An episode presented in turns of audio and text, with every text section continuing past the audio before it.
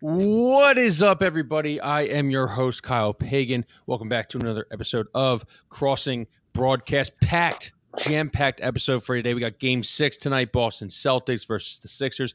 Sixers are going to close it out. We've got Keith Jones, former co host of WIP and broadcaster for the Flyers for many, many years, is now the president of hockey operations. We've got Eagle schedule nuggets, something hopefully I hope breaks during uh, during this show and whatnot. But uh, before we get into that, let's bring on Kevin Kinkead and let's bring on Snow the goalie co-host Russ Joy for the second time today.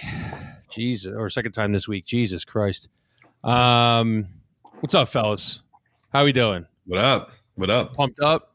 Keith Jones now the the president of hockey ops. We're getting some Eagles schedule nuggets. I think they're going to be. Uh, two Thursday games, which is, is what I'm, I'm hearing rumors for. So that sucks. Wow. And then uh, Sixers Celtics game six.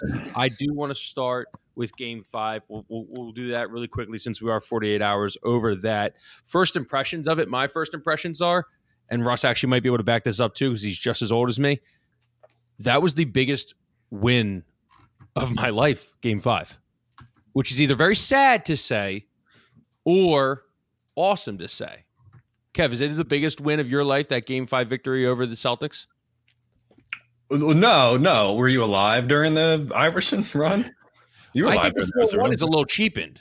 the, the, I think game one Iverson is cheapened. I, I would argue that game seven versus Toronto, yeah, game seven versus the Bucks are higher on my uh, list of wins in uh, in my life. I don't, I, Kev. To be completely honest with you, mm-hmm. I probably got sent to bed before I was allowed to watch Game One of the NBA Finals. I was eight years old.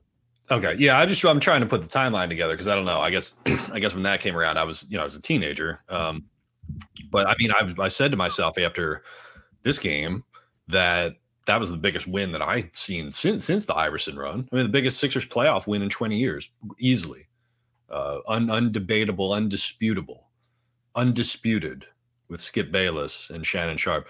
Uh, I couldn't believe what I watched. I like the way that they came out, the way that they answered everything, the defensive energy, the immediate uh, correction of of any mistake that they they made. I was sitting there the whole time just waiting for the Celtics run to come. Like, I know you were tweeting it. You were tweeting coming, it. Coming. My butthole has never been tighter. Um, that's too much. That's too much. Of no, no, that's I'm great. to judge those West Virginia Knights, Russ, yeah. how about you, man? Was this the is this the in your opinion the biggest win of your lifetime? I think what I'm 30, so you're what 32, 33, 32. Yeah. So 32. So you were you were 10 in 2001. Yeah. Mm-hmm. Is this the biggest win of your uh, of your yeah, lifetime? Yeah. Um, I think so. Hold on. Let me let me let me just play that freaking song. Play the song. Okay so yeah, like I think that you sounded like Gilbert. You sounded like Gilbert Gottfried when you were Gottfried. Kevin Kinkead. I hate the Boston Celtics. Um, so I think that like modern era, I'm gonna Kyle, based on our age, I'm gonna consider the Iverson Sixers were their own anomaly, right? That was that was one mm-hmm. run. Iverson era was like there. And then everything post AI, so PAI, okay? That that uh that part, this is the biggest win that there has been since the Iverson Sixers. It is a game that the Sixers never win. It is a game that the Sixers inevitably blow multiple huge leads. And it's inevitably one that we come back and look at and say, well, this is the thing that sets them up to shit the bed in game six. But it didn't happen. It was the weirdest. I'm not superstitious. Okay. I think the whole thing's nonsense. I'm watching on YouTube TV, which means I'm like three minutes behind the actual yeah. game, right? I caught myself around halftime. I was like tucked on my couch a certain way. I had to pee so bad, but I stayed in that position until three minutes left in the fourth quarter. And then I finally said, you know what? I'm going to move. So my, I had like a, like, and when you're 32, I had like a little kink in my neck. It was a whole thing. But I could not believe what I was watching. It was the culmination of like, if you could say, we need five, five specific things to happen all at once to have a shot in Boston. It's Embiid has an MVP performance. It's Harden being able to like execute at a high efficiency rate, which he did from the field, play that facilitator role. Tyrese Maxey rediscovering his game, especially his range, which allows you to stretch the floor.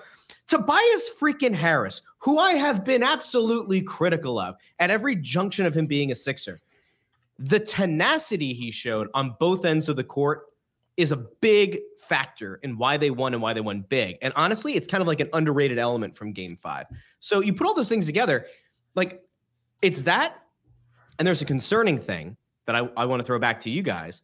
And it's Jayson Tatum and Jaylen Brown for the Celtics because Tatum's complacency in this series has been befuddling. And Jaylen Brown's inability or unwillingness to shoot in the second half of games, especially in the fourth quarter, like if I were a Celtics fan, I'd be lighting, I'd be dousing myself in lighter fluid and lighting myself on fire because I have no what they had 60 points combined. It felt like the most hollow 60 was, points yeah. a duo has ever combined for in a game. Well, he's he's so inefficient. He's Jayson Tatum is as efficient as the DMV, in my opinion. Then you have Jaylen Brown going three for eight from the line. I feel like he missed every time they're about to get back in it. It's like Jaylen Brown went to the line, ready to get back, get them back in it. He misses. He goes one for two from the line. Um, I, I want to go back to where was it necessary in that whole uh, diatribe that you went on that we needed to know that you had to piss yourself almost. I'm trying to. I'm. I was. Were the, were the stars not aligning? Were you Were you afraid that if you got up, they would they would blow a 14 point lead? I'm just. I'm just going back to that. I'm still lost on that one. I'd like you to uh, answer that before I answer your question. Say that again. You said you had to like piss on the couch or something like that, yeah. and you didn't want to go until like the end of the yeah. uh, end of the game. Were you afraid that like the stars were gonna not align if uh, they were gonna come back from a 14 point deficit if you went to the bathroom and took a tinkle? I mean, I just have to say, like, then this can go out to the live audience who's watching, who are you know loyal viewers of the Crossing broadcast 6.0 or 6.9. Um, I I don't think I'm the only person who's like retained urine uh, in an effort to bring just, good juju to their team. It just, it just felt like an, an interesting uh, morsel in your story. Kevin, am I wrong? Yeah, that was a little random. I mean, he already said he was like on the he already said he was on the YouTube TV delay, so it's not like you're you're already behind the live action. You might sure you could have just been on the score app or the ESPN app and and you know got to the bathroom 35 seconds or maybe a minute yeah. 30 earlier. By the way, anyway, I just want to say I just want to say that Ford has finally re-entered. Oh, look at the lame duck. Look at the Ford lame loser. duck. I'm not even on this show often, and I know Ford's a loser. Ford, Ford the Celtics fan entering the Ford, chat. Ford is back because Ford believes that the Celtics are going to come into Philadelphia tonight and do the thing that the Celtics usually do, which is break your hearts. That's the whole point. That's all they're. That's, that's why Ford's here. When if and when the Sixers win tonight, Ford is banned, banned until the end of the postseason. All right, all right, all right. Check we, in. We can check in Ford. from, from another account, but not the Ford over, account. Do not come onto this program and start banning our our followers and our dedicated commenters. for yeah. yes, yeah, he's an yeah. idiot Celtics fan, but he's our idiot Celtics fan. Okay, yeah, we wouldn't go on Snow the goalie. We wouldn't go on Snow the goalie and tell you what to do on the Snow the yeah. goalie podcast. So let's set some let's set some parameters here on how the uh, uh, how the loyal listeners of the program are going to be yeah. treated. As um, the only member of the original team of the Crossing Broadcast still affiliated with oh, crossingbroad.com. Oh, my God. My, Here I'm we go. I emeritus host status yeah. and say, yeah. Ford, yeah. get it together. Yeah, here's Russ pulling rank again and reminding him, reminding us at least once every other episode that he was part of the the real or the launch of the the show originally. Which, what, by the way, what happened was that the maestro just completely abandoned the show. So yeah, Russ one guy's a millionaire, one guy's on national syndicated television, What's the other guy doing? the host of the only Philadelphia Flyers podcast. That's right. That's right. kind of say um, that when I was watching that game, all of the typical shit that you're waiting for from the Sixers just did not happen. There was no like moping. There was no bad body language. There was no inevitable Celtics run. There was no brain fart from Doc like I just could not believe what I was watching. I just sat there waiting for the run and waiting for the run, and then like Danuel House Danuel runs House. the length of the floor to put them back up 19, and I was like, "What the hell is going on here?" I, I like was convinced that they were going to get their doors blown off in that game. Danuel, Danuel House. I mean, everything, everything was going right for him, and this was the thing that jumped out to me is like the Embiid. Okay, the chase down block, right? Mm-hmm. They're going to show the clip of that over and over and over and over again that clip has to be cut back to the turnover. because he immediately rectified a mistake. Same thing earlier in the game. De'Anthony Melton had a terrible turnover. Runs back, very next possession, picks somebody's pocket and gets a layup on the other end. Every single time somebody made a mistake, they worked their ass off to correct it and come back and and, and get a bucket. They, they answered every single bucket. They didn't like let these mistakes get to them. Like from from start to finish, it was it was the most comprehensive Sixers performance that I've seen from this version of the team, from Doc's version of the team, from Brett's version of the team. The shit that you're waiting for to come just did not come. James Harden is setting charges. Danuel House is catching lobs. I will forever remember that Tyrese Maxey shot. They're down, they're up 11. Yeah. Boston's kind of uh, on the verge of making a comeback. During the non Embiid, this is during the yep. non Embiid minutes non-Embiid, at the beginning fourth of the fourth quarter, I believe. Yep. Behind the back pass from Harden. Maxey sets up for a three and just completely silences the garden. Like that was if if we're if if, if we keep going and Maxey has a good rest of the series, that's Maxey's two hundred million dollar contract moment right there. When yeah, people I think they had it. That. Yeah. yeah, I think they had it to Boston had it to twelve, got it down to twelve. I want to say got it down to eleven.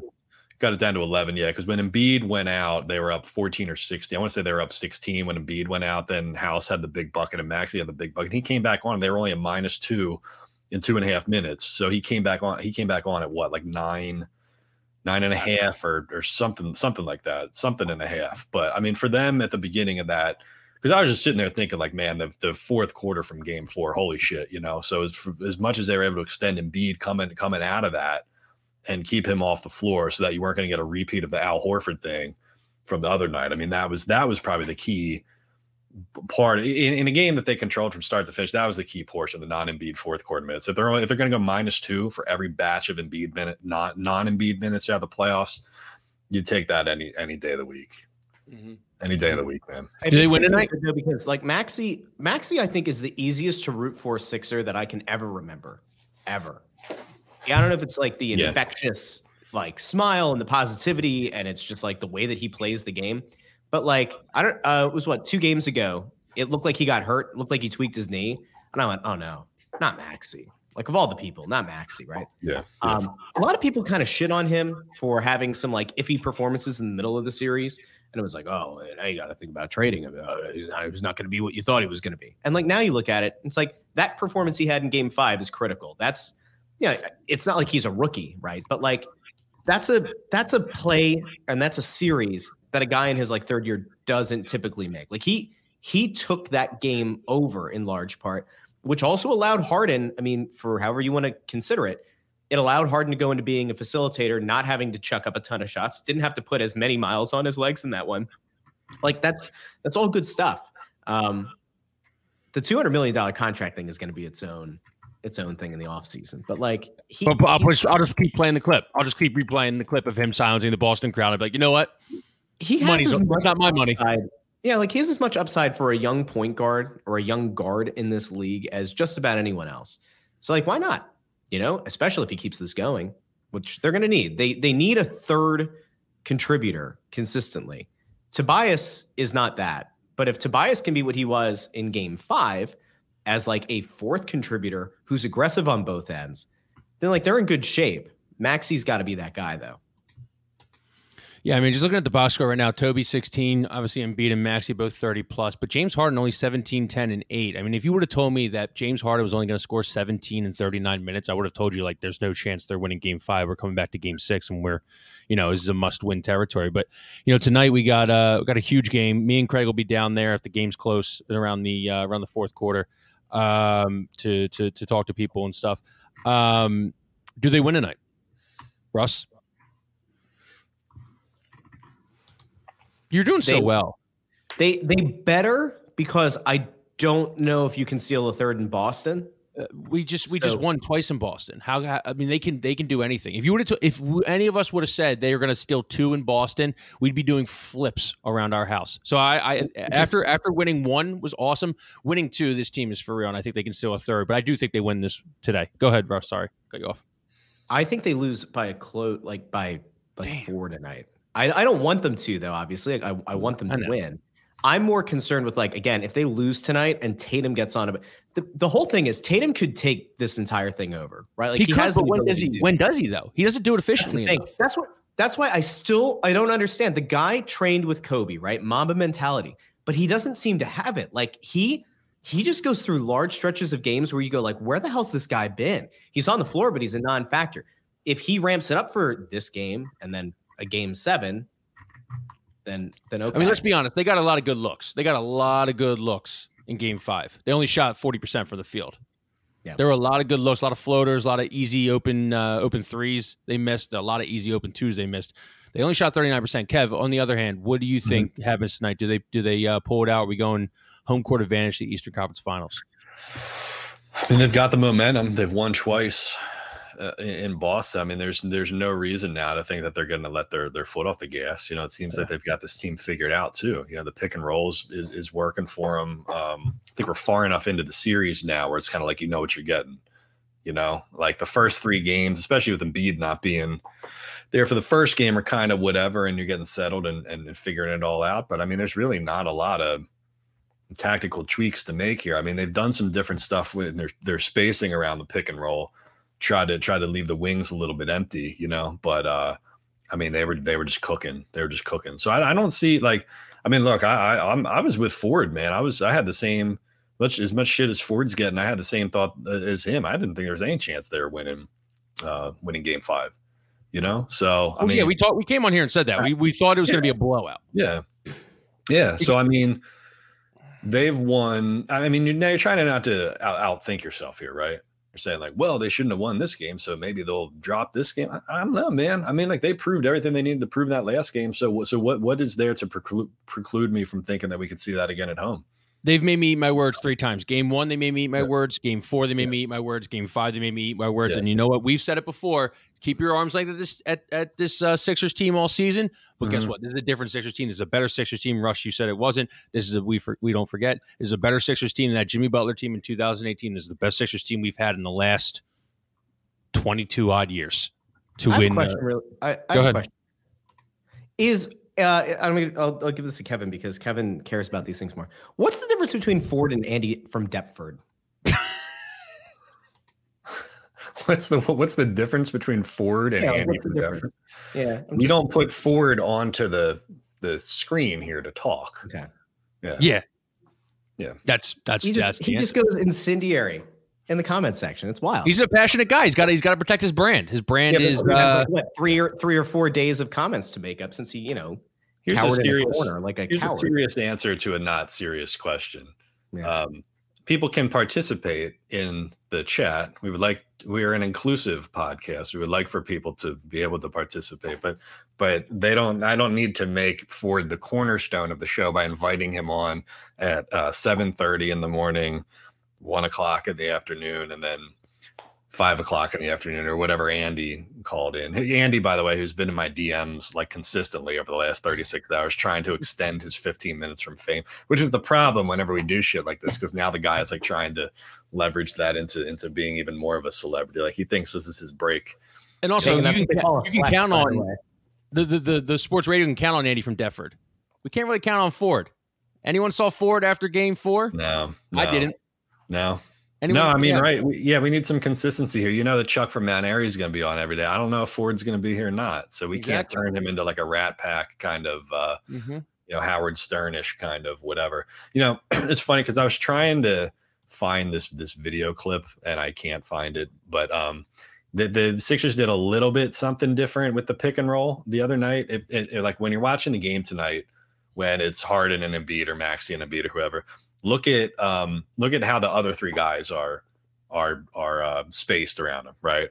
They're, they're what they're kind of doing is they're pushing them off. They're pushing two guys off to the other side of the floor, and then I think they're putting the third guy like around the dunker spot, so that when they run that pick and roll, they, the, it's harder for the third guy to to come over and leave their man and and go after Harden or Embiid, right? They're trying to make it so that it's a two person exclusive thing that's trying to keep Boston's defenders from from from being able to to help uh, help as easily as they were helping early. So that's like the small, like subtle thing that they're doing there. Otherwise, I mean, Boston's just trying to, you know, um, they're they're trying to deny the middle, right? So they sag back a little bit. Embiid gets the ball like right around the nail. Like a, a million times out of a million, if it was any other team, you would be happy with their seven footer shooting foul line jumpers, right? but uh, you know, it's it's Embiid, right? I mean, normally when you're playing drop coverage, you're trying to ice a pick and roll or something like that. You don't want the guy taking a three pointer. You don't want him getting to the rim. So Boston was doing that, but just so happens that the MVP has the ball on the nail where he's deadly, right? So it's it's just it's one of those funky things where you're sitting here thinking you're playing pretty good defense. Harden didn't get off a three point shot. Harden didn't get to the rim. The big has the ball out around the elbow nail, and if you, you'd settle for that shot more often than not, but Embiid knocks it down at a pretty high clip. So you know, if you're Boston, what do you do? Do you just blitz the shit out of it and try to do something different? So it's really, I, I think we've mentioned it, but it's like they have a coaching advantage over Joe Mazzulla. It's crazy. You know, where he refuses to adapt. He refuses to adapt, and maybe he doesn't have the horses to adapt. Robert Williams kind of yeah. just lost out there on defense. Then they yeah. kind of go Grant Williams, and Grant Williams just kind of plays bully ball down in the post. I mean, it's yeah. it's insane some of the stuff. I mean, Mark Marc Davis should never ref. I mean, you can say this about a bunch of ref in the playoffs. He should never ref another game eh, eh, as, as long as the NBA is around. Scott Foster should not ref as long as the NBA isn't around. I mean, it's the the the amount of night and day the way they let these guys play these uh, these games between some guys can get physical, they swallow the whistle, and other guys you could just see Scott Foster being like, all right, they're up 13, let's get them back in the game. And that's one thing actually we didn't talk about that I thought made the Sixers really resilient because every time they were up 14, 15, 16, 17 I feel like we just got whistle after whistle on the other end. I mean, they were. Uh, I think the Celtics were in the bonus in the fourth quarter by by the nine minute mark, maybe even the ten minute mark, and they still prevailed in there. And I think, yeah. I mean, call what you want. I'm a conspiracy theory guy. I say the refs. I, I do believe like the refs from orders from the NBA always like to keep these these playoff games tight. They have direct orders from them. No Scott Foster tonight. We do have Ed Malloy, Delco boy, Cardinal O'Hara. Uh, so we'll see how that happens. Too many, um, touch, too many touch fouls and just bullshit. Kind of. I gave something to Craig too, if you can pull up that video. But yeah, too much. Just like, but I, my least favorite thing is when a guy is like deemed to be in somebody else's space and they just rip through into him. Yeah, because that's not a. And Embiid's great at it, but that's not a. That's not a legit basketball play. Um, this is from Rich Hofmann, who was showing like he did a story on just the little tweak that they made here on the pick and roll, but. Um, you see, like what Boston does is they go over top of the screen, and then Horford Horford's doing what's called like icing, icing the the screen. So he's trying to push Harden like out to the to the to the boundary, like either towards the baseline or the sideline. And then they get the Embiid on the short roll, like right around the nail. And like, yeah, a million times out of a million, you would let uh, the other team's center shoot that that, you know, because I mean, what's the least effective shot in basketball? It's a mid-range jumper. You know, it's why for the longest time they they only wanted teams they only wanted players shooting threes or getting to the rim. So I don't know. I don't know what their coverage is different. I think they could probably abandon PJ Tucker a little bit more and just try to take his guy and just run his guy into Embiid or or Harden or something like that and live with the rotation. But that's why it's interesting because you're talking about these really, really, really subtle differences for teams that don't run complicated offenses at all. What do the Sixers do? They ISO and they run pick and roll. And they really don't run any, anything else. You know, and Boston just plays hero ball with with Tatum and Brown and all them, you know. A little breaking news before we before we do anything else. Uh, Eagles Pats week one, according to Zach Berman. Oh, okay. Zach Berman reporting uh, well, this is from Adam Beasley. The rumor is the New England Patriots will open their season and honor Tom Brady at home against the Philadelphia Eagles. Now, yeah. that's irony. Um, and Zach Berman quote tweeted saying, Hearing the same, Eagles would open the season in New England on Tom Brady night, which I hope isn't true because then supposedly a lot of like Vikings blogs, and I've heard some other things saying that the Eagles will open on Thursday night against the Vikings in week two. Well, now, here's, here's the here's the question: If the Sixers win tonight, does that take all of the steam out of uh, win loss day on Sports Talk Radio, or do you think no. that the, the, going game by game through the schedule is still going to be the big topic on? Uh, do the Sixers even lead WIP? I don't think so. the Sixers won, and they're going to the Eastern Conference Finals. But first, we're going to go game by game through the Eagles schedule and we'll give you our wins and losses. Who does the update on 97.5? Pat Egan in the morning? Pat Egan's just that that'll be a footnote in the uh, yeah, yeah, in the in the Pat Egan uh Oh wait, they're the same person. Going into the commercial. I don't know if you there. guys I don't know if you guys have seen the schedule yet, but I went game by game through it already and I've got them going 17 and 0. Wow, I got them going 10 and 6. 10 maybe and 11 6. and 5. I'm just happy that they're not opening against the Commanders. I think if it's the Patriots or the Vikings or whatever, that's good. Uh, the Chiefs game in week two scares the shit out of me. I think I've already got money on KC for that one, but uh, I don't know. The, the Christmas game, I don't need a I don't need a Christmas game. Um, the last one still gives me post traumatic stress disorder, the Raiders game 2017. Um, I don't know if the NFL needs to be on Christmas Day. Oh, you and Sielski have the same point. Let's hear it. Well, I mean, I'm not I'm not like at a loss for football. I guess is is my take. And and people Okay. got to understand too. Like I'm a big college football guy, so I watch on Saturday too. I don't I don't feel like I need. Uh, I, I'm okay with Thursday, Sunday, Monday. I, and and having Okay, well, is on Monday this having the NBA. Well, yeah, but I'm okay having the NBA and letting the NBA have that day.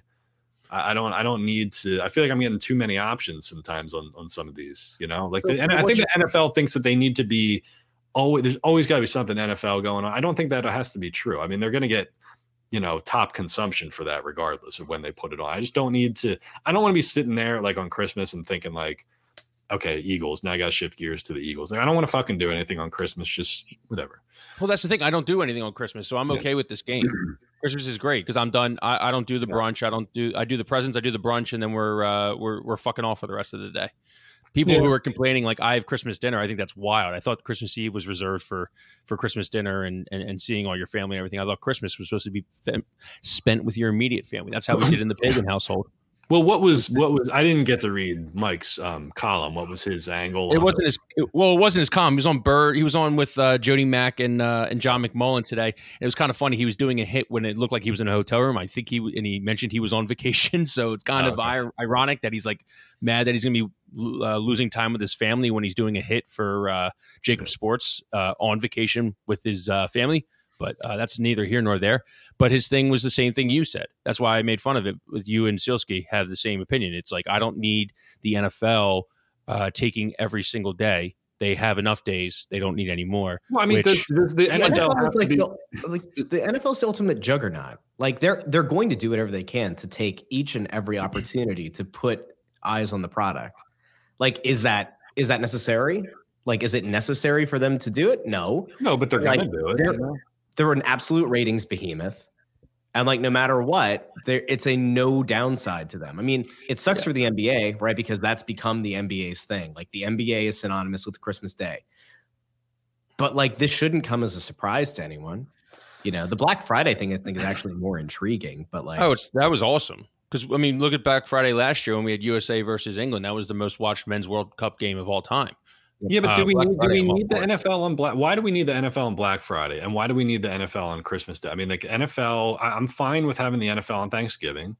Black Friday used to have a great college football slate, which I don't really think it does anymore. And then Christmas, you have the NBA. I just I don't need the NFL to be on every single holiday or significant day or whatever. Like there's there's I'm gonna watch the NFL like on those other days already. So it doesn't do anything for me. It doesn't entice me to say like, oh yeah, Black Friday football because I would have watched Sunday football anyway.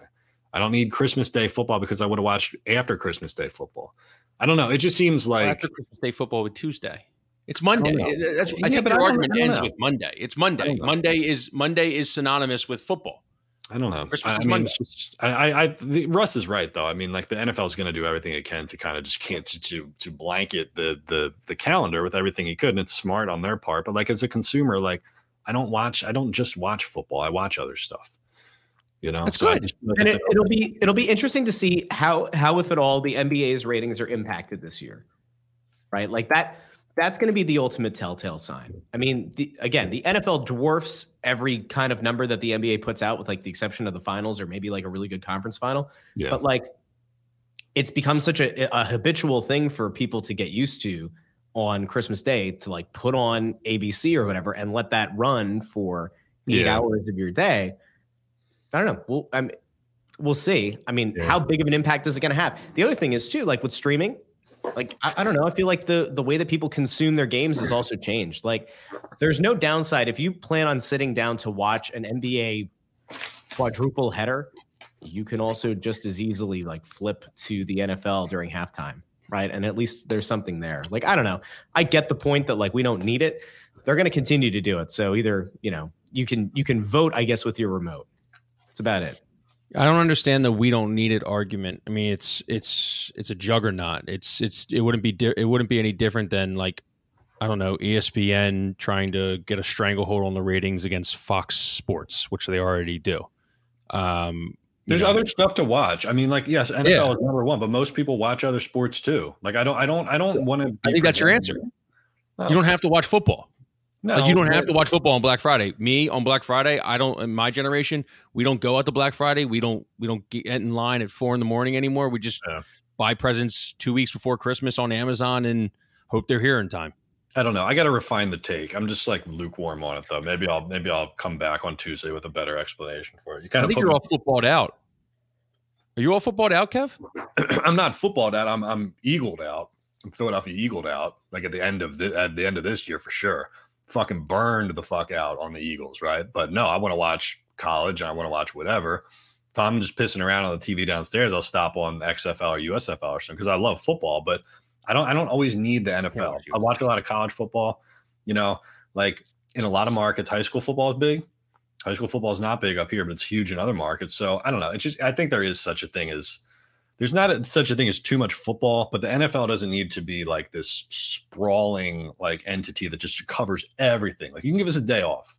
I can have a Yeah, day I- off for the NFL. If, if you want to, if you want to talk about this in terms of like, am I worried that 33 year old Jason Kelce could be more banged up this year because he's playing two Thursday night football games or because he's playing not not playing on an Amazon Black Friday, but yeah, yeah, yeah. say they were playing on Black Friday. I think uh, I forget who. I think the Jets are on Black Friday. Uh, you know, 40 plus year old Aaron Rodgers is going to be banged up, not getting the proper you know rest and stuff on a, on a, Legitimate. I on mean, a short week. stuff- they asked stuff about Thursday night too. They asked that stuff about Thursday night, and it was like, you know, why did the Cowboys get this this Thanksgiving game and then they get a shorter rest? I mean, it's all that stuff. The more the more you spread out and add these dates, I mean, the more questions you're calling into of the more you're calling into question, like, you know, why does this team get eight days of rest? Why does this team get seven days? And you talk about the different imbalances. So I don't know. I just watch stuff other than the NFL, so I don't feel like I don't feel like they need to canvas all of these these dates and just dominate the freaking count. I've got Flyers hockey to watch next year. That's right. You know, I don't think they'll. I don't. It, call me crazy, but if Christmas is on Tuesday next year, I don't think they'll own Christmas. I think this is just weird how the schedule is. Yeah, I get it.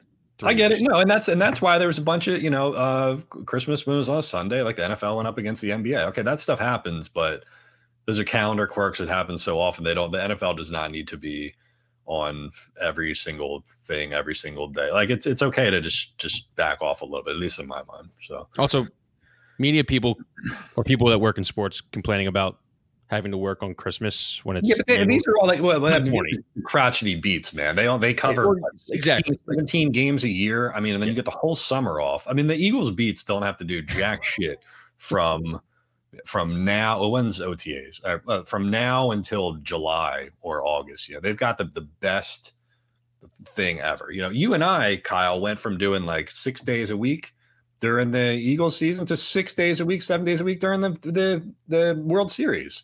Yep. We're, we're not exactly like on top of a roof laying shingles. No, we aren't. None of our uh, computer. We're doing shit. We're So laying digital jack- single shingles. the jacks of all jack of all trade jacks of all trades. The, the people who do the people who do all the sports. Mhm. Like we, there is no break. We go from the e- from the World Series to the Super Bowl to blah blah blah to to back to this. So I don't want to hear the beats who only do one sport Yeah. all year complaining that they have to like go to the Meadowlands on fucking Christmas. Okay, you have you're gonna get two Understand. months off this summer to go to Cabo and Mhm. hang out with Sammy Hagar if you want to. So quit the your, heroes. bitch- quit your bitching. Yeah. Easy for Kinkead to say. He takes heroes. off during the NBA playoffs every year. Every No, that was just no, it's just an accident because that's when the that's Every the year. week that's NFL available. draft too. NFL draft. It's like Kinkead. Kinkead sits down and goes, All right, now where uh where where could there be a high traffic? He's doing on the- contract negotiations with Tony Bruno down in Florida. No, I did, All but I, the one story that I hopped on and did during vacation did a million clicks. It is So true. it He proves did the biggest story. It's so unfair. It's so unfair because that's like teed up perfectly for me, and Kevin's like getting this itch to talk about Jalen Carter's massive dick. And Yeah, it does like a million five, two million page views uh, yeah. within like 24 hours. Let everybody know that the top two stories all time on Crossing Broad are Jalen Carter's dick and Riley Cooper's racial slur. So that's kind of go. this right here is the most clicked on, read, whatever sessioned story in Crossing Broad history. I think it's 150 words. Um, big, big, big Uh. guy, six foot three, 300 pounds.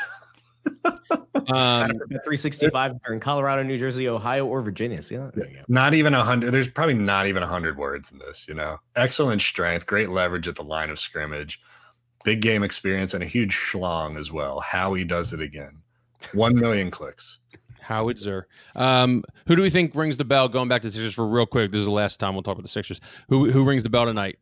Hear about uh, Jonesy rings the bell. Er- Ernest Owens, our favorite guy, has some supposed sources quote tweeted today. I don't know if Oh, yeah? Craig can pull it up. But, uh, that Is Ernest Taylor ringing the bell? Oh, he thinks Taylor it's Taylor Swift. Swift. Oh. Yeah, Ernest Owens is ringing the bell. Okay. Actually, I subscribe to the fact that it should be the most obscure Philadelphia individual. Wanda Sykes, Wanda fucking Sykes, was ringing the bell. Game four. You didn't know I she was from know- media?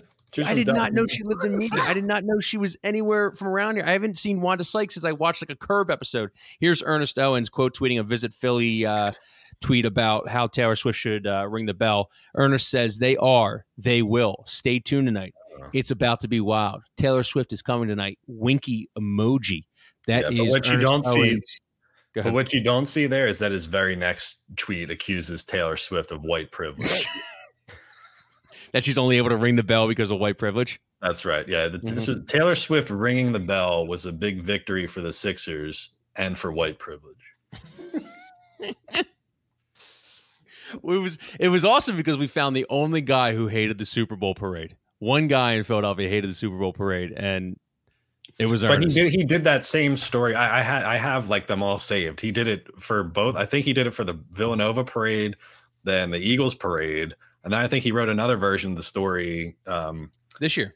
this year. Yeah, so it's just like a template. It's like Team X. Uh, this was a big victory for Team X and a big victory for white privilege. Anytime there's a celebration downtown, his angle is just that like white people are allowed to destroy shit.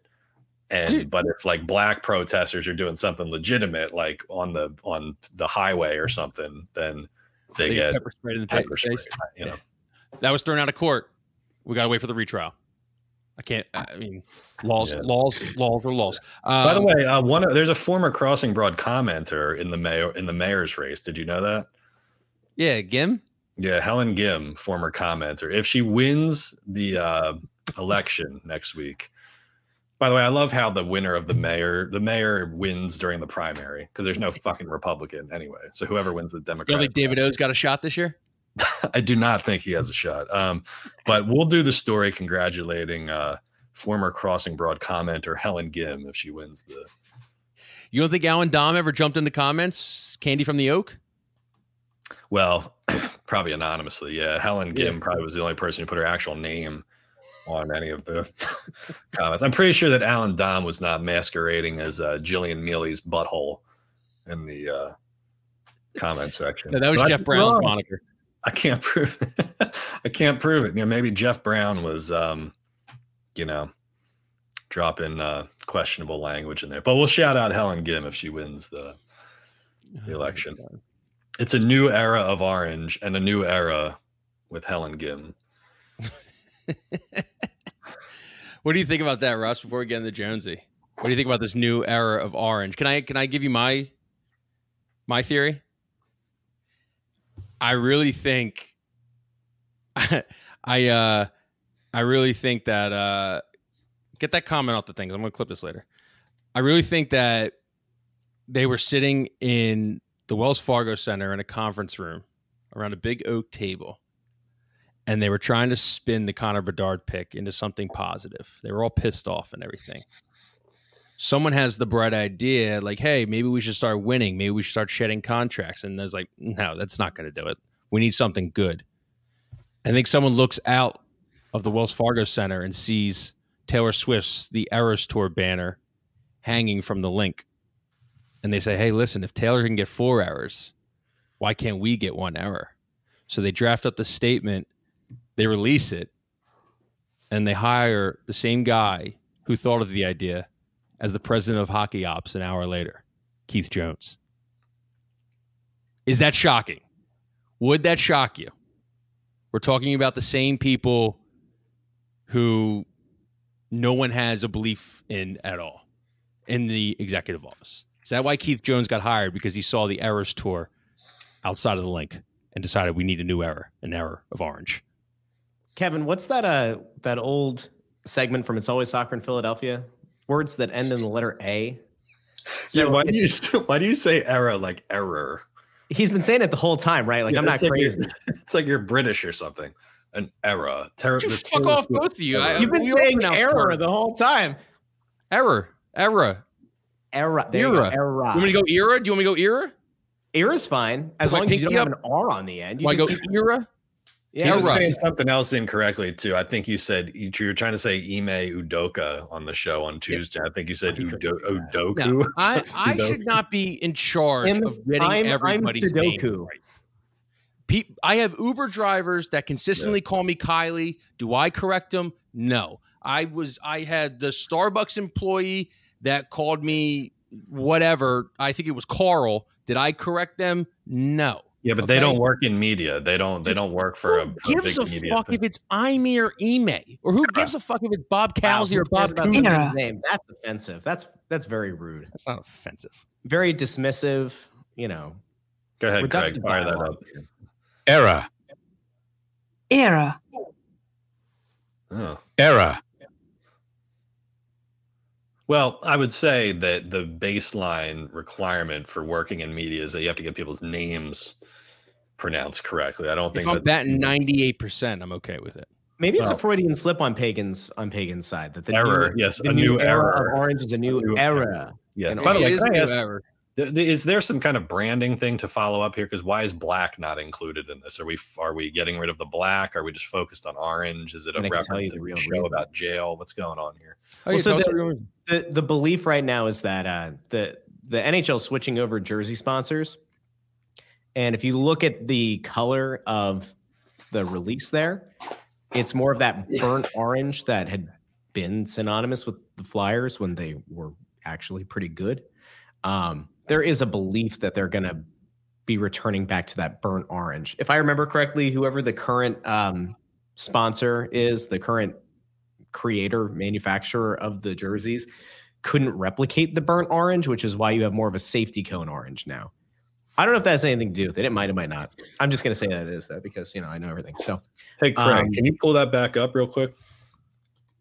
I want to read this for the people on the podcast because I don't think, um, uh, because it was just he pulled up the statement that the Flyers put on the, uh, pull, he pulled up on the screen the statement that the Flyers made, the new era of of orange. I would like to read it uh, out loud for everybody. read it. The Philadelphia Flyers organization was built on relentless ambition and loyalty to this city. When you're playing for Philadelphia, you're playing to win and giving it your all. That's the bottom line because when you represent this city, nothing less is acceptable. That extends beyond the ice, too. It's about character, sacrifice, integrity, and most importantly, resilience in every single thing we do. When you don the orange and black, you're held to a specific set of standards and you're expected to show up and work your ass off every single day. It's about doing things the right way, no excuses, no shortcuts. This is a new era of hockey, and we're building a new foundation for the future. New ways to work, new ways to train, and new ways to win. We have new voices, new perspectives, and new plans, but this is still Flyers hockey. So the goal remains the same win. Welcome to a new era of orange. Wow, beautiful. Sounds like a creed that I would uh I would read like at like the early days of like Facebook or Uber while I'm stealing company data or customer data where it's like we're going to be relentless. We're going to win. Let's- We're going to do all this shit. now here's the thing like it does a new a new era of orange is led by two former players. So I, I don't i don't like look i hope jonesy does a great job. I'm not pulling for the dude to fail like and nobody's going to dispute his knowledge of the sport and his knowledge of this market and this fan base. Same with danny briere but again it's like the optics thing russ you know it's like they can't get away from the former player like good old boys malaise that's hanging over him. So I, I mean, I guess the question really is, does it matter? I mean, yeah, kind of. So um, there are two ways to look at this. So much arrogance behind that answer. I Well, stumped him with that one. So no, much it's just so, so much arrogance. Well, Um, um yeah, mm, it does. yeah, that's what I said. Um, like, listen, the the thing is that like nuance is often lost when discussing the Flyers because so few people still follow the Flyers because they've been largely irrelevant for a decade. Um, the the the simple fact is this: Danny Briere, despite being a former player in this organization, was a highly regarded, up and coming executive.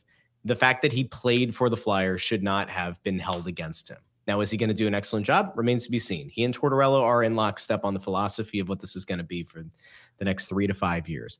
That that is its own thing. Like that that has to stand on its own.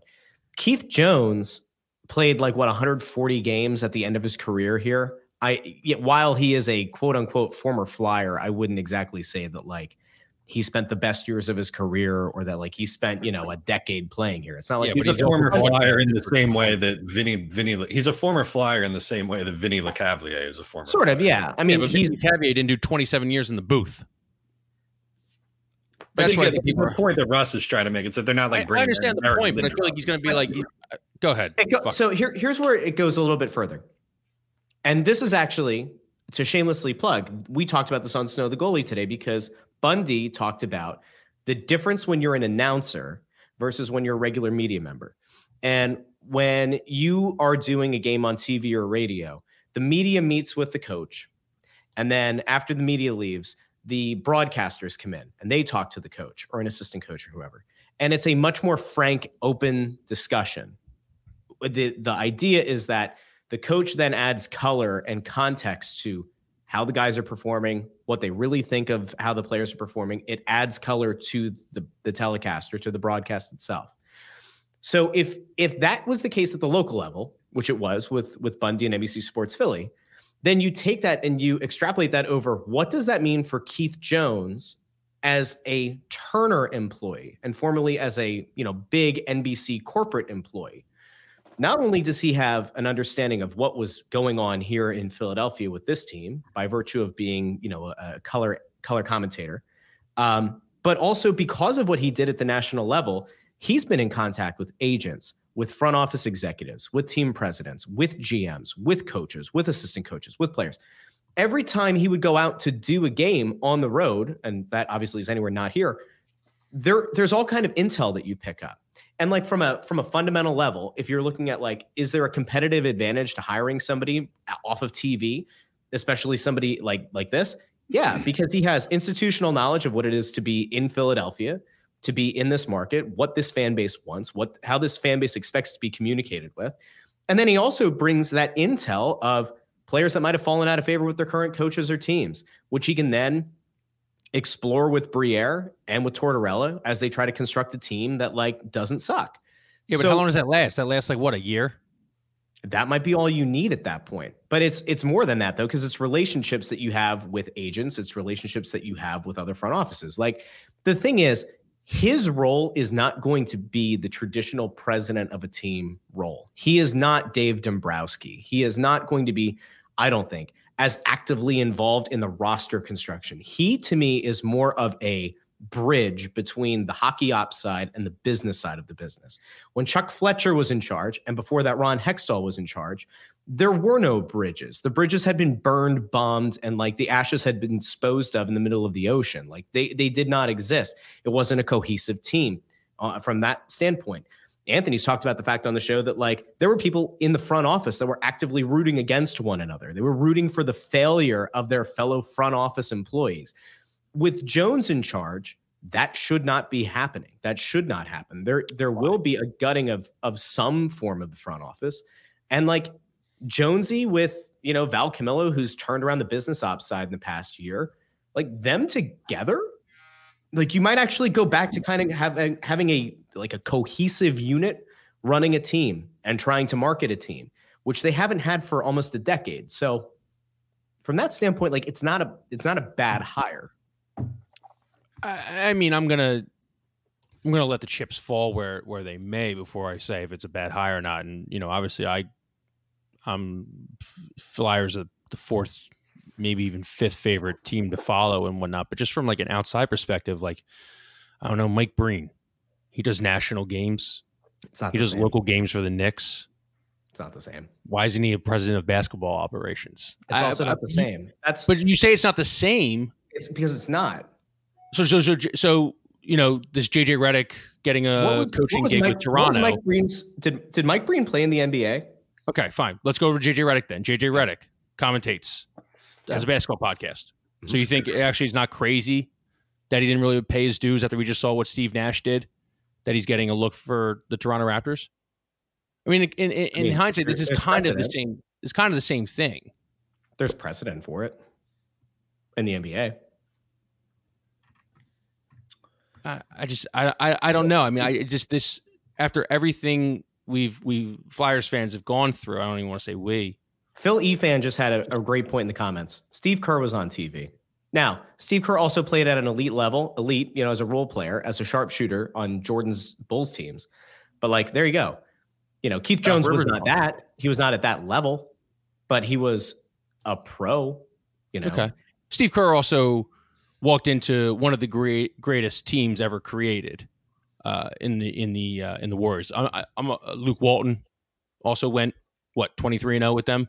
So you know I understand the Steve Kerr point, but Doc Rivers was also on TV.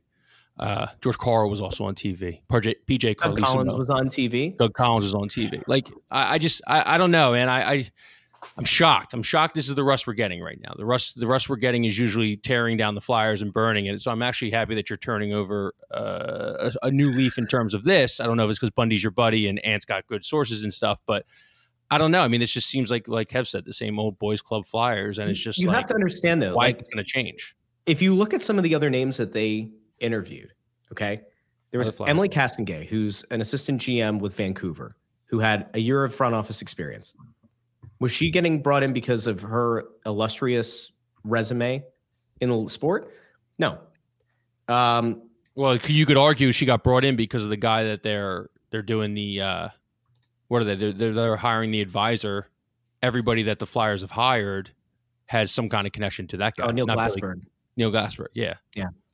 Possible. They Probable. interviewed they they interviewed Chris Pronger. They who I think would have shaken. I I think that there would have been a concern that he would have questioned too many things about Okay. John Tortorella Now Jonesy's a lapdog. his his plan. I don't think it's necessarily that. I think you need to have a relationship guy. Like this organization clearly believes that Briere is the one who's like got the the hockey mind to turn it around. Mhm. You know, It's fine. Hey, It- listen, it's not. I'm- it's not like I- some. It's not some complicated process. So you have to remember, when Paul Holmgren was president, he was a shadow president. He wasn't forward facing. He didn't really speak to the media. When Chuck Fletcher was in charge, he was both the president and the GM. It was a disaster. Like Bobby Clarke in the past has been the team president. When he was, he hasn't been a forward facing president. In this case, you're getting somebody who's trying to serve multiple roles. They're also he's also going to kind of serve a PR role. If you don't think that as the president of the team, part of their expectation is that he's going to do some of those radio hits so Briere doesn't have to, yeah, we know. or that like there there is going to be a feeling of more transparency with him in place. It's not again, it's not it's not the same thing as even like a president of of like football ops, right? Like he's not Howie Roseman. You know, that's not what they're hiring him to be. They're not hiring him to be Daryl Morey. They want him to kind of serve this fusion role. If they really wanted to go out and get somebody to fulfill the traditional role, then it probably would have been like a Shero. But they clearly didn't want to go that route. And again, Pronger had some experience in the front office, right, with Florida before he walked away from the league for a bit. They didn't interview, you know, 15 candidates with ridiculously extensive pedigrees as being president of hockey ops. They're, they're looking for a different role. So that's like part of the the way that people are evaluating this is kind of unfair because the job that people are kind of expecting this to be is probably not what this team was looking for. Right might or be wrong, I'm not saying it's guaranteed. Yeah, but it might be unfair, but if you're a Flyers fan, all you and, and this is this is fair. This is probably the only fair thing to look at it. If you're a Flyers fan, you're looking, oh, here's another former Flyer, here's another buddy with the Flyers getting hired, and every Flyers fan that hates this move, I cannot, I, I, I don't blame them.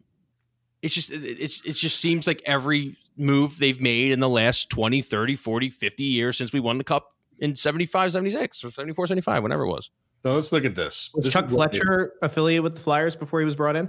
Yeah, wasn't his dad boys with uh, Bob Clarke or something like that? Yeah, but he wasn't a Flyer. It wasn't He a wasn't- flyer, but yeah, he, I mean- but it was all, but it's all this nepotism shit. And I understand that nepotism happens everywhere. How do you think I got hired? Kevin's my uncle. Nobody knows that. Right. That's right. Um, but like you got to understand that like every and, and I understand every every place in the NFL you could always say this guy knows this guy who knows this guy who knows this guy. I understand, but when you have you know 50 years and you've only been to the Cup six times and you know you hold yourself like an original six member even though you aren't, you know people want you know more than more than one cup in the last 15 years, more than two cups in the last or cup appearance, excuse me, in the last 20 plus years. Kev, you were saying something. Take it away. Well, this is what it says in the press release because we need to kind of. I know Anthony and Russ and Chris have an idea of what exactly these guys are going to be doing, but this is what they put on the on the public, put out there publicly. The president of Hockey Operations will lead the strategic direction for all aspects of the Hockey Operations Department while collaborating on business goals. The general manager is responsible for all hockey decisions as it pertains to signings, trades, and draft picks, as well as overseeing scouting, player development, roster construction, and more. Head coach John Tortorella, blah blah blah, remain boss of the bench and whatever. Provide various input, uh, provide input on various management topics. So we kind of need to see what the separation of powers is going to look like here. I don't think that Jonesy is going to be in there telling Danny Briere who to draft, right? Like Danny. Briere, I think we all understand that he's going to be making the final say on this kind of shit, working with Torts.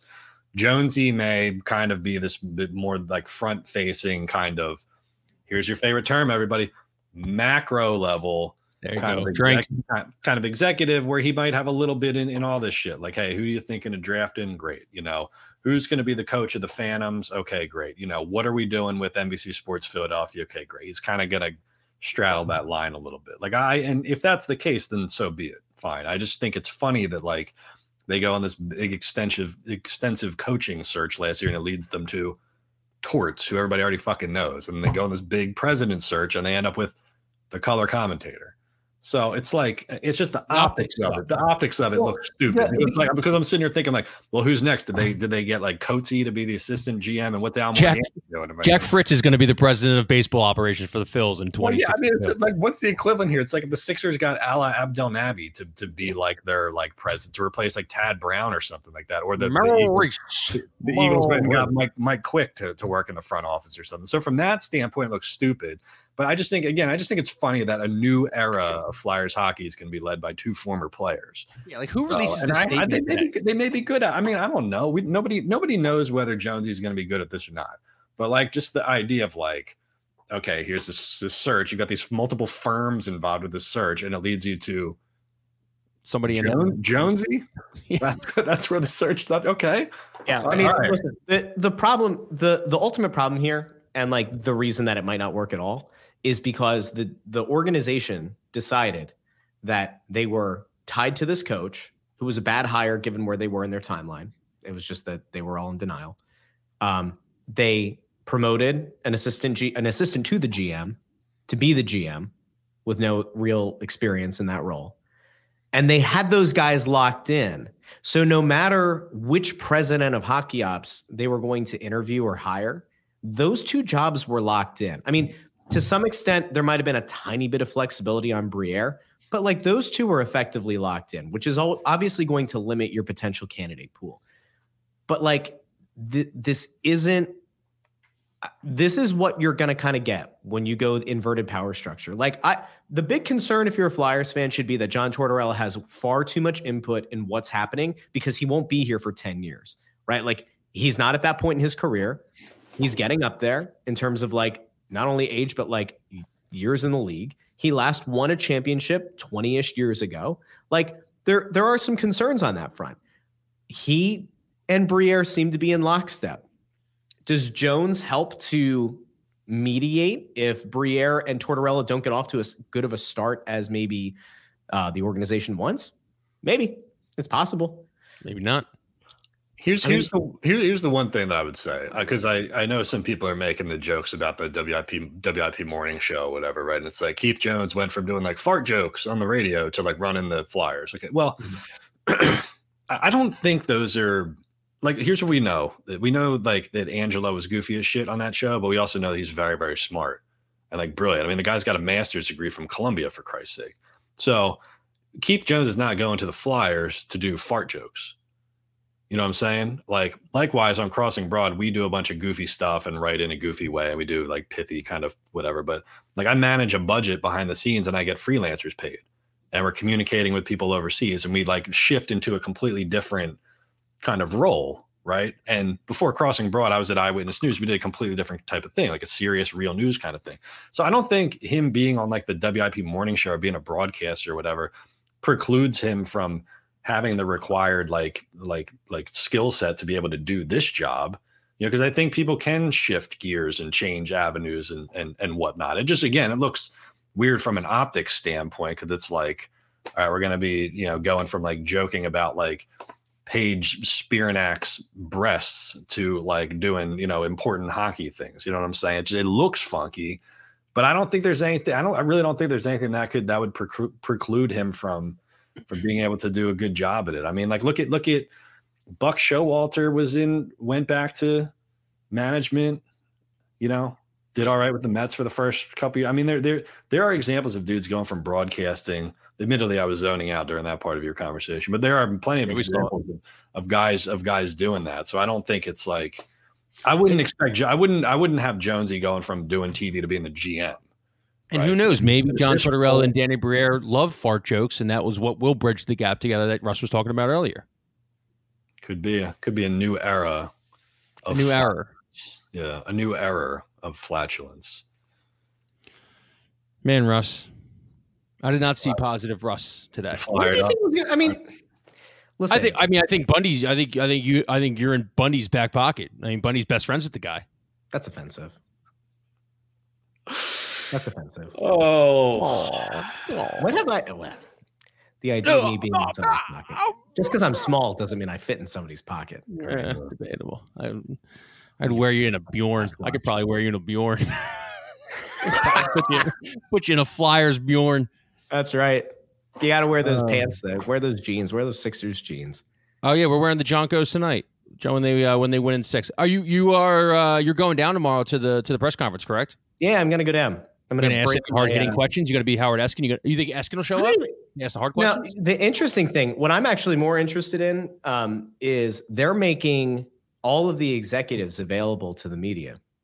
They sent out a press release. This is this is kind of unprecedented. Like they're making uh, Dan Hilferty, Val Camillo, Keith Jones, John Tortorella, and Danny Briere all available for like side scrums.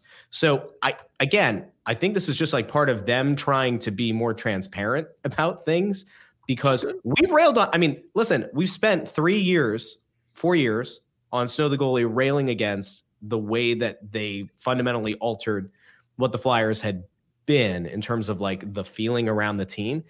And they're actively trying to, I think, make it better. And so, like, I, I can't, I'd be a, beyond a hypocrite if I called them out on their shit and then they tried to make an effort to make things better and then I still shit on them for it.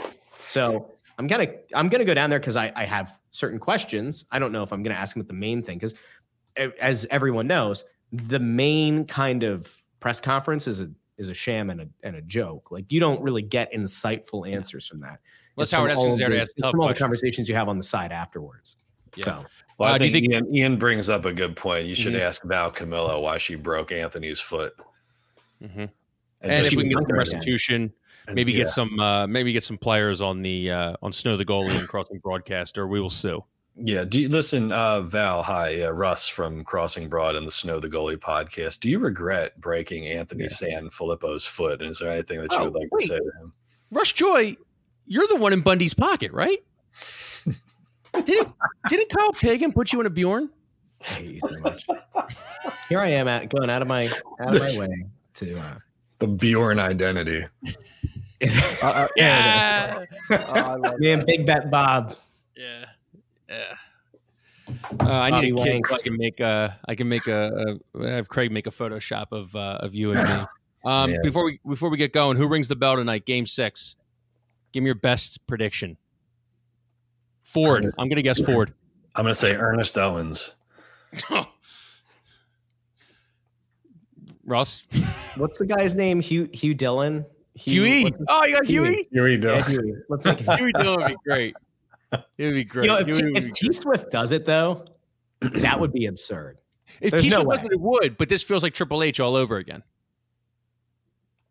I don't think. I think in her mind, she'd be lowering herself to ring the bell. Damn. I do. Like I.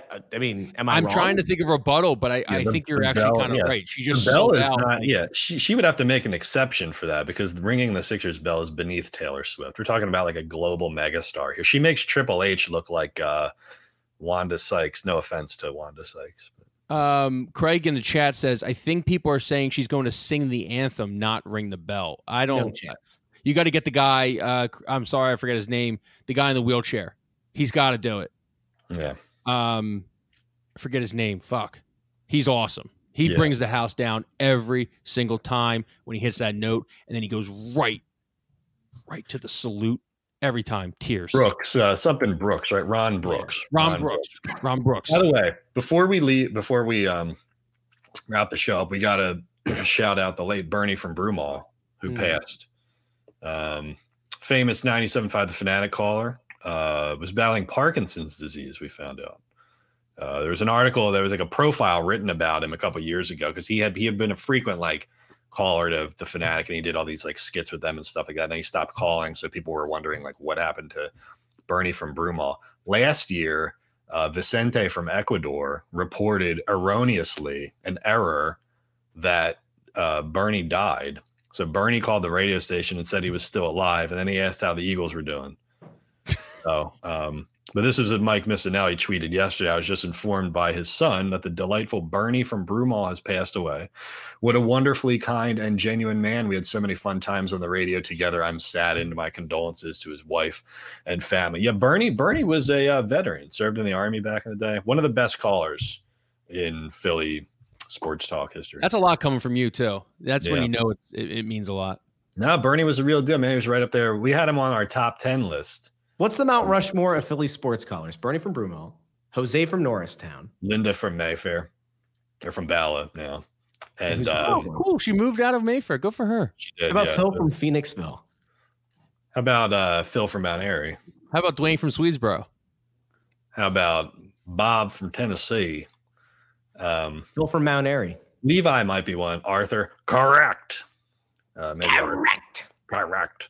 Uh, no, but Bernie was a real one, man. That was fun. That was like the height of 97.5 when they, they would have him come in and read like green eggs and ham and shit like that. it's just like laugh out loud shit, man. So that's a bummer that he that he uh, passed. But yeah, there's a profile that was done on him. If you guys want to read it, I highly recommend um, go to the Crossing Broad Bernie story and click on the link to the article on the profile of him. It's pretty cool. He was like a like a ran a butcher shop or something, and then they moved out to Drexel Hill or some shit. So Andy from Deptford wishes he was Bernie from Broomall.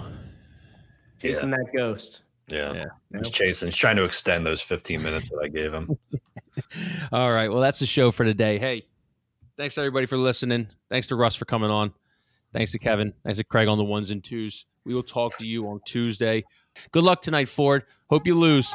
Uh, go Sixers, and uh, we'll talk to you Tuesday.